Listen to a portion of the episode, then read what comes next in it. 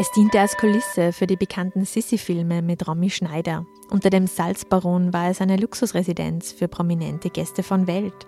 Es war aber auch ein Schatz auf dem Beutezug hochrangiger Nationalsozialisten. Das Schloss Fuschel in Hof bei Salzburg hat eine bewegende Geschichte und steht heute wieder vor einem Umbruch. Was die neuen Betreiber, eine internationale Luxuskette mit dem Schloss planen und welche Rolle die Geschichte des Hauses dabei spielen soll, das hören Sie in dieser Podcast-Folge. Schattenorte. Ein Podcast über die dunkle Geschichte Salzburgs.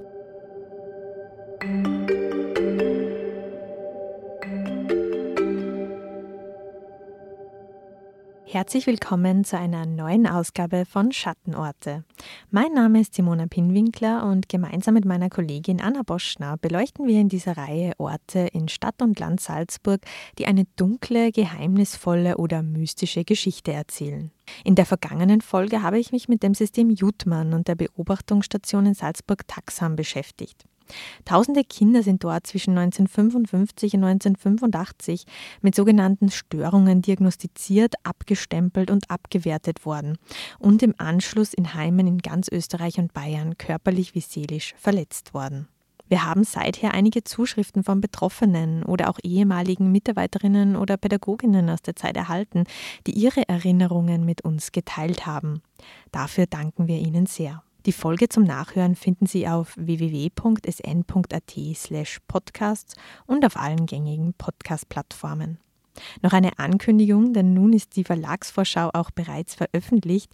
Ende Februar, nämlich genau am 26. Februar 2024, erscheint das Buch zu diesem Podcast im Salzburger Verlag Anton Pustet. Sie können dieses bereits vorbestellen. Den Link geben wir gerne in die Show Notes, also in den Zusatztext. So wie die letzte Folge ist auch diese hier spontan und ehrlicherweise auch aufgrund meines persönlichen großen Interesses entstanden. Ich habe mich für einen Artikel mit dem Schloss Fuschel beschäftigt und bin auf umfassende Literatur gestoßen. So ist mir zeitgleich auch die druckfrische Chronik der Flachgauer Gemeindehof bei Salzburg in die Hände gefallen, mit vielen spannenden Details zum Schloss. Und da ich selbst mehr oder weniger ums Eck aufgewachsen bin, war es mir auch ein Anliegen, mehr über die Geschichte des historischen Hauses zu erfahren. Eine Zusammenschau davon teile ich nun mit Ihnen in diesem Podcast.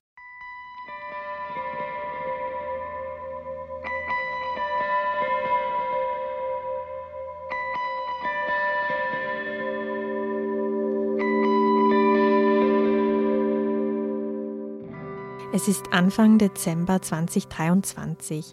Ich stapfe durch den Schnee auf dem Seeweg am Ufer des Fuschelsees, um einen Blick auf das Schloss zu erhaschen.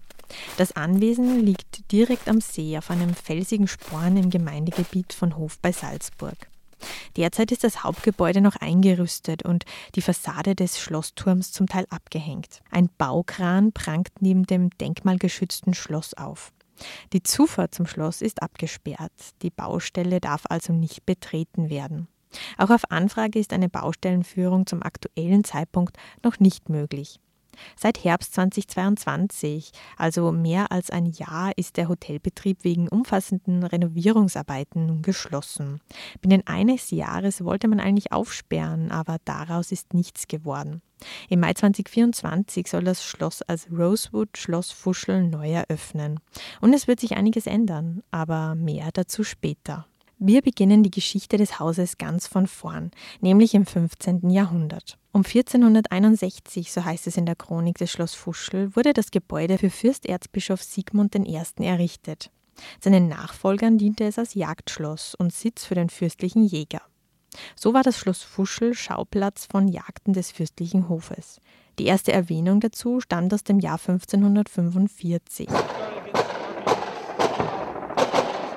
Zudem wurden die Fische aus dem Fuschelsee auch am Salzburger Hof serviert. Mit dem Ende des Fürsterzbistums Salzburg im Jahr 1816 ging das Schloss dann in den Besitz des österreichischen Staates über.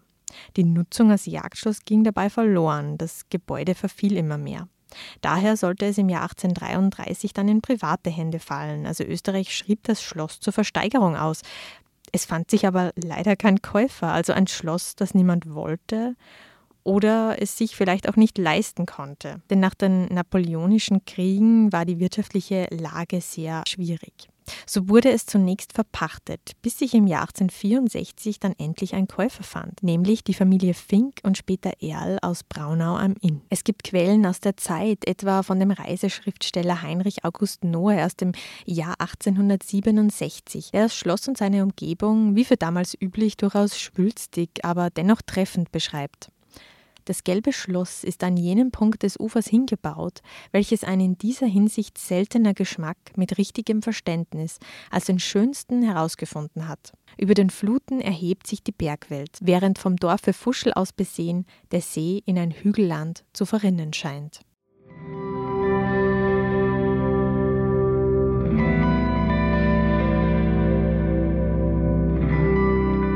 Es gab dann mehrere Besitzerwechsel im Schloss Fuschel, bis das Anwesen dann im Jahr 1929 an die Familie Remitz-Thyssen kam. Gustav Nikolaus Edler von Remitz stammte aus Ostböhmen. Seine Frau, Baroness Hedwig, war Enkelin des deutschen Großindustriellen August Thyssen. Sie kauften das Schloss um 400.000 Schilling. Das für längere Zeit vernachlässigte Gebäude wurde dann durch die Hand der Familie und einen umfassenden Umbau erst wieder zu einem herrschaftlichen Anwesen. So heißt es in der Chronik. Sie sollen eine Million Reichsmark dafür aufgewendet haben. Auch für die Gegend bedeutete es eine Aufwertung und äh, auch Beschäftigung, also Arbeitsplätze. Überliefert sind auch Fotos der Familie vom Baden im See vor dem Schloss. Lange sollte diese Idylle für die Familie aber nicht währen, denn in den 1930er Jahren gelangten die Schlossherren ins Visier der Nationalsozialisten. Politisch war der Baron, wie er in Hof genannt wurde, aktiv, und zwar als Leiter der Ortsgruppe der konservativen Vaterländischen Front. Auf sein Bestreben hin ist zum Beispiel Otto von Habsburg im Jahr 1936 als Ehrenbürger von Hof ernannt worden. Es war sozusagen als Gegengewicht zu den Nationalsozialisten zu sehen und er war Präsident des monarchistischen Reichsbunds der Österreicher.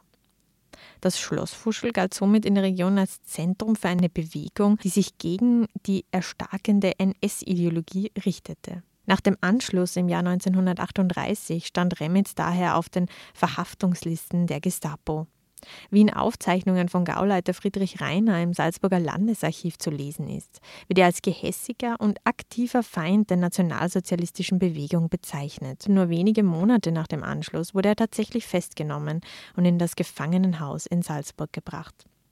Seine Frau und Tochter konnten ihn dort noch einmal besuchen. Es war das letzte Mal, dass sie sich gesehen haben. Am 13. Juli 1938 wurde der Baron unter der Häftlingsnummer 18113 in das Konzentrationslager Dachau bei München verbracht. Ein letztes Lebenszeichen von Gustav von Remitz ist ein Brief eines Mithäftlings an dessen Frau. Und zwar schrieb er: Der Gustl, wo wir immer baden waren, ist auch hier. Am 29. August 1939 starb der Baron in Dachau mit nur 51 Jahren.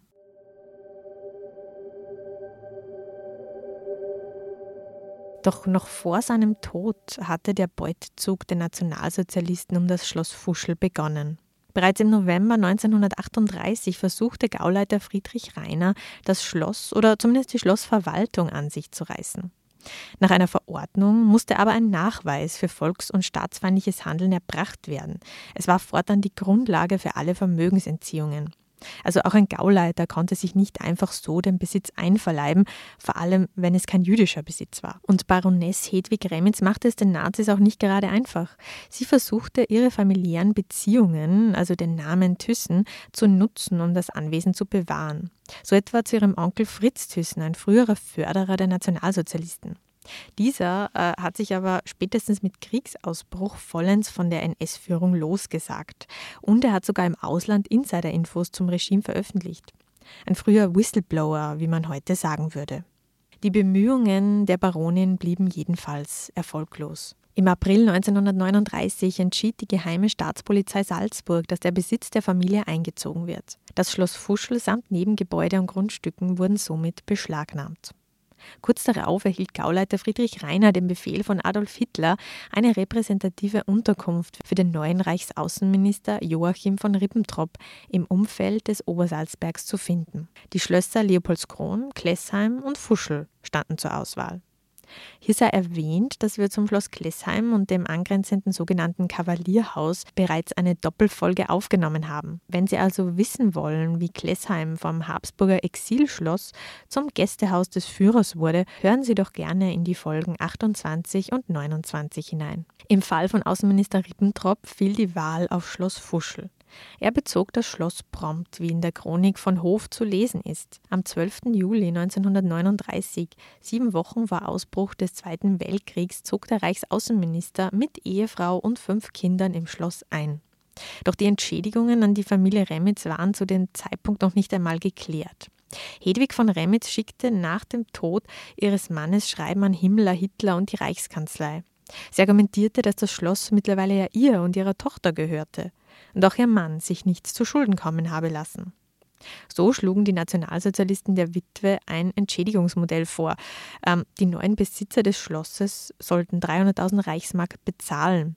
Davon sollten aber 200.000 an den Reichsgau Salzburg überwiesen werden, quasi als Entschädigung für den Schaden, den der Baron mit seinen politischen Aktivitäten angerichtet hätte. Die 100.000 Reichsmark, die dann noch übrig sind, würden dann an Hedwig von Remitz und ihre Tochter ergehen. Von Remitz weigerte sich aber, das Geld anzunehmen. Es kam zu Drohungen. Sie floh in die Schweiz, wo sie die restlichen Kriegszeit verbrachte. Später hat man die 100.000 Reichsmark dann an Tochter Dagmar übergeben, die diese auch angenommen hat. Im Jahr 1941, also noch während der Zeit des NS-Regimes, schilderte Hedwig von Remitz in einer Sendung auf BBC das Unrecht, das ihr angetan worden war. Außenminister Rippentrop wollte sich aber nicht mit dem beschlagnahmten Vermögen direkt schmücken. So entstand noch im Jahr 1939 die Stiftung Haus Fuschel, finanziert aus dem Sonderfonds des Außenministeriums. Und diese Stiftung erwarb dann eben das Schloss um die 300.000 Reichsmark. Zu dieser Stiftung und wie es damit weiterging, äh, kommen wir später noch einmal. Rippentrop verbrachte schließlich längere Zeiten des Jahres auf Schloss Fuschel. Er empfing dort Staatschefs, Diplomaten verbündeter Länder und so weiter. Adolf Hitler selbst war aber nur ein einziges Mal im Schloss Fuschel. Ein Zitat aus der Gendarmerie-Chronik lautet: Am 8. August 1939 traf Führer Adolf Hitler zu einem Besuch des Reichsaußenministers von Ribbentrop in Hof ein. Der Aufenthalt dauerte drei Stunden. Auf der Rückfahrt wurde das Auto des Führers im Rayon Hof mehrmals angehalten, worauf der Führer ausstieg und jeden der Anwesenden mit der Hand begrüßte. Ein mittlerweile verstorbener Zeitzeuge Josef Stöllinger erinnerte sich noch daran und schildert. Zum Empfang hätten sie natürlich die Musik gebraucht, aber da war nichts zu machen, weil fast alle Musiker beim Militär waren. Daher hat die Volksschule ausrücken müssen. Wir sind die drei Kilometer von Hof bis zum Schloss zu Fuß marschiert und haben uns beim Eingang aufstellen müssen. Es war ein Riesenwirbel. Als dann das Auto da war und der Hitler ausgestiegen ist, haben wir das Lied Die Fahne hochgesungen. Der Hitler hat uns zugewunken. Dann hat jedes Kind ein Schokoladestück bekommen und wir sind wieder zurückgewandert.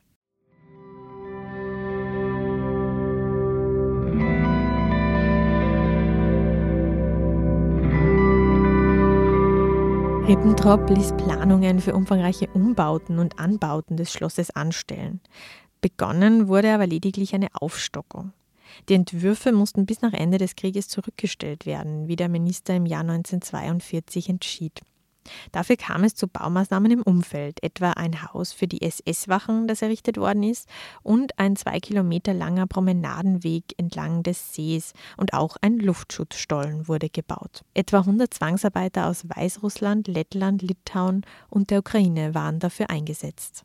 Rippentrop soll es gestört haben, dass Höfe und Grundstücke von umliegenden Bauern so dicht an das Schlossareal reichten. Bis 1945 wurde daher auch ein Großteil der umliegenden Grundstücke über die Stiftung erworben, teils durchaus mit drohenden Mitteln an die Landwirte. Frau Johanna Höfner, damals Bäuerin zu Unterhöfern, berichtete für die Ortschronik, äh, wie dabei vorgegangen wurde. Und zwar schildert sie es folgendermaßen. Es begann im Herbst 1940. Ein Auto fuhr vor. Zwei schwarz uniformierte SS-Männer und ein Herr in grauem Anzug stiegen aus. Mit scharfem norddeutschen Akzent stellte sich der Zivilist vor. Gestatten Legationsrat Luther vom Reichsaußenministerium. Man nahm am Stubentisch Platz und der Herr kam gleich zur Sache. Herr Höfner, wir brauchen Ihr Gut. Anschließend mussten sich die Bauersleute eine lange Rede anhören. Da Schloss Fuschel nun als Sitz des Reichsaußenministeriums einer der wichtigsten Orte des Deutschen Reiches sei, müsse es vor Sabotageakten geschützt werden.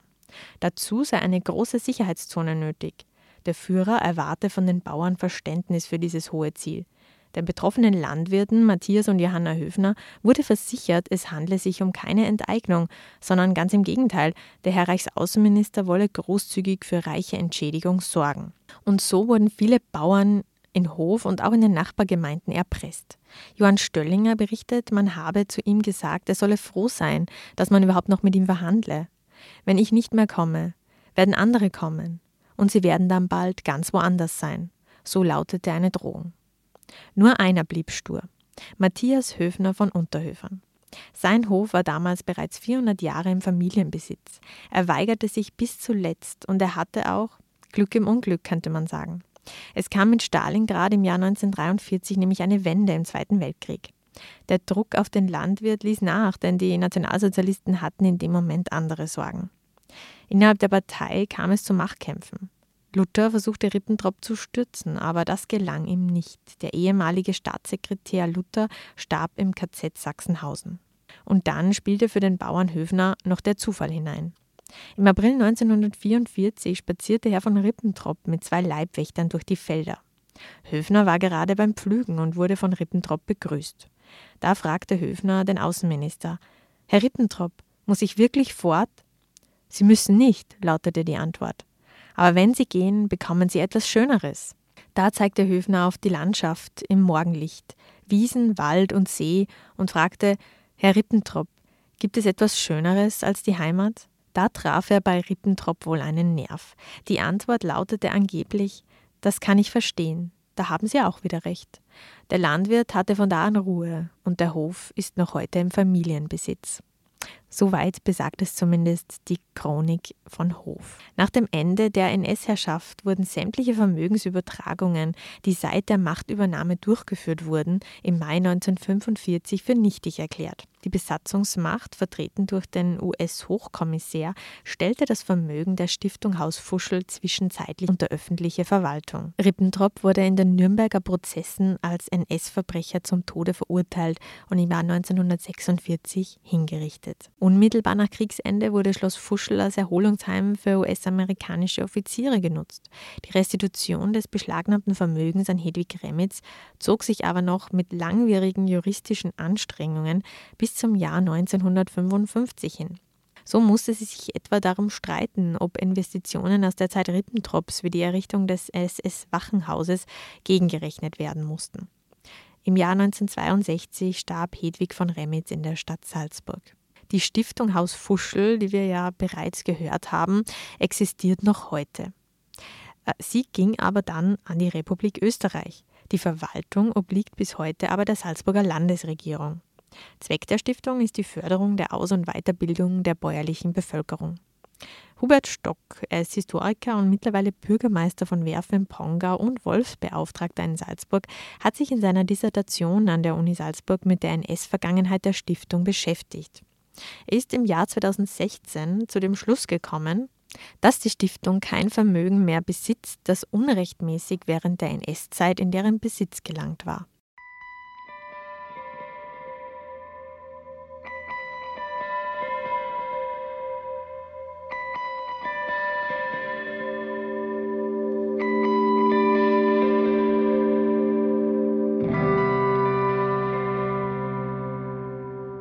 Ab 1947 wird das Schloss Fuschel dann zum Hotel erklärt. Ab 1954 pachtete Harriet Gräfin Walderdorf das Schloss. Sie machte daraus dann eben ein Hotel und einen Treffpunkt für die Prominenz. Während ihrer Bewirtschaftung residierten dort etwa Hildegard von Knef, Jean-Paul Sartre oder Roberto Rossellini. In diese Zeit fiel auch der Dreh der bekannten Sissi-Filme von Ernst Marischka mit Romy Schneider und Karl-Heinz Böhm in den Hauptrollen.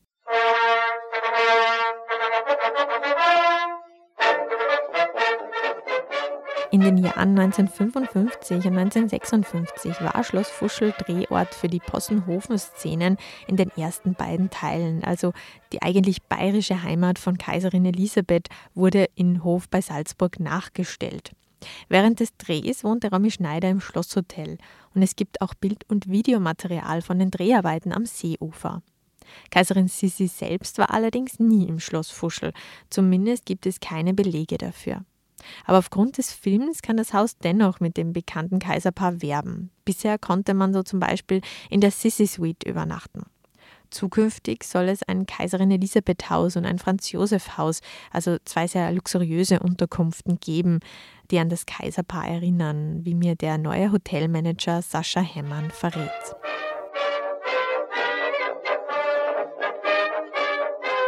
Ende der 1950er Jahre kaufte Konsul Karl Adolf Vogel das Schloss samt Liegenschaften. Er wurde auch der Salzbaron genannt. Das kommt daher, weil er im Jahr 1946 das alleinige Vertriebs- und Verkaufsrecht für alles Salz der Saline Bad Reichenhall erworben hatte. Er wurde somit zu einem der reichsten Deutschen zu der Zeit. Es kam mit ihm wieder viel Prominenz ins Schloss Fuschel. Audrey Hepburn, Oskar Kokoschka, Burt Lancaster oder Richard Nixon. Nach zwei Jahrzehnten endete diese glorreiche Zeit des Salzbarons in Fuschel, aber leider wenig aber leider wenig glanzvoll, nämlich mit Klagen wegen hoher Schulden bis zum Haftbefehl und der Zwangsversteigerung des Schloss Fuschel. Im Jahr 1977 erwarb Max Grundig bzw. seine Stiftung das Anwesen und modernisierte es. Im Jahr 1988 wurde es dann unter Denkmalschutz gestellt. Im neuen Jahrtausend gab es dann wieder einen Eigentümerwechsel und zwar Stefan Schörkhuber kaufte die Liegenschaft auch in Form einer Stiftungskonstruktion im Jahr 2001. Es folgten umfangreiche Aus- und Umbauten mit einem großzügigen Wellnessbereich, einem Gourmet-Restaurant und Suiten. Das Schloss ist bis heute im Privatbesitz. Geführt wird es demnächst aber von der Gruppe Rosewood Hotels and Resorts. Diese Luxuskette wurde im Jahr 1979 in den USA gegründet und sie ist im Besitz der Rosewood Gruppe mit Sitz in Hongkong. Weltweit betreibt das Unternehmen mehr als 30 Hotels, aber erst zwei im deutschsprachigen Raum, nämlich in München und Wien. Wie anfangs erwähnt, ist das Schloss Fuschel wegen Umbaus seit September 2022 geschlossen. Wie mir auf Anfrage mitgeteilt wurde, soll es nach Verzögerungen dann aber im Mai 2024 öffnen können. Es kam auch zu Kostensteigerungen aufgrund der Baukostenexplosion, wird mir mitgeteilt. Wie viel man in die Renovierung investiert, wollte man aber nicht bekannt geben.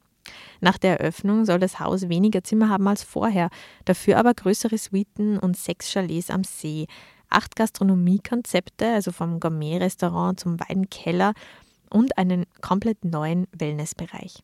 Die Preise für Doppelzimmer liegen dann bei 550 bis 1300 Euro pro Nacht. Ähm, für die großzügigen Suiten und Chalets kann man aber mit weitaus höheren Summen rechnen. Zum Vergleich, im Rosewood Vienna am Petersplatz in Wien kostet die Nacht in der teuersten Suite bis zu 15.000 Euro. Im Rosewood Munich in München 30.000 Euro für 250 Quadratmeter und vier Schlafzimmern. Als ich im Hotel in Wien anrufe, meldet sich eine freundliche Mitarbeiterin sofort auf Englisch. Erst nachdem ich auf Deutsch antworte, wird ins Deutsche mit Akzent gewechselt. Es zeigt, die Internationalität wird bei Rosewood groß geschrieben. Auch aus München erhalte ich von Hotelmanager Roland Dürr folgende Info.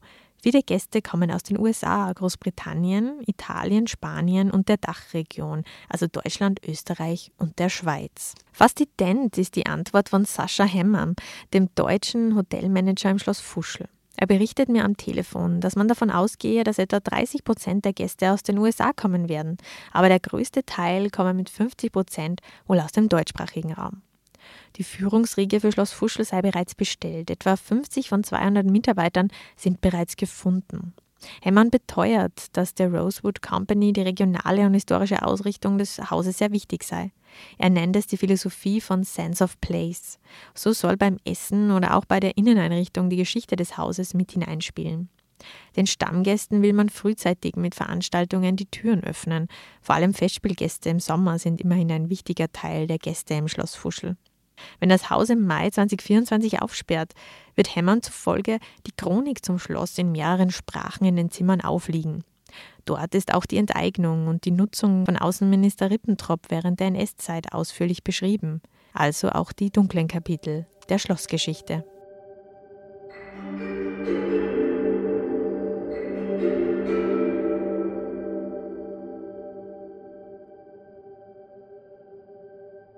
Ja, wir sind dann am Ende dieser kurzen Geschichte zum Schloss Fuschel angelangt.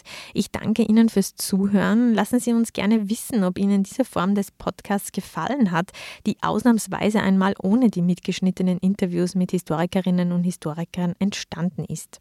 Die Literaturliste zu dem Thema finden Sie in den Show Notes bzw. im Zusatztext zum Podcast. Haben Sie Fragen oder Anregungen oder sogar Erinnerungen an das Schloss Fuschel, dann schreiben Sie uns gerne an podcast.sn.at.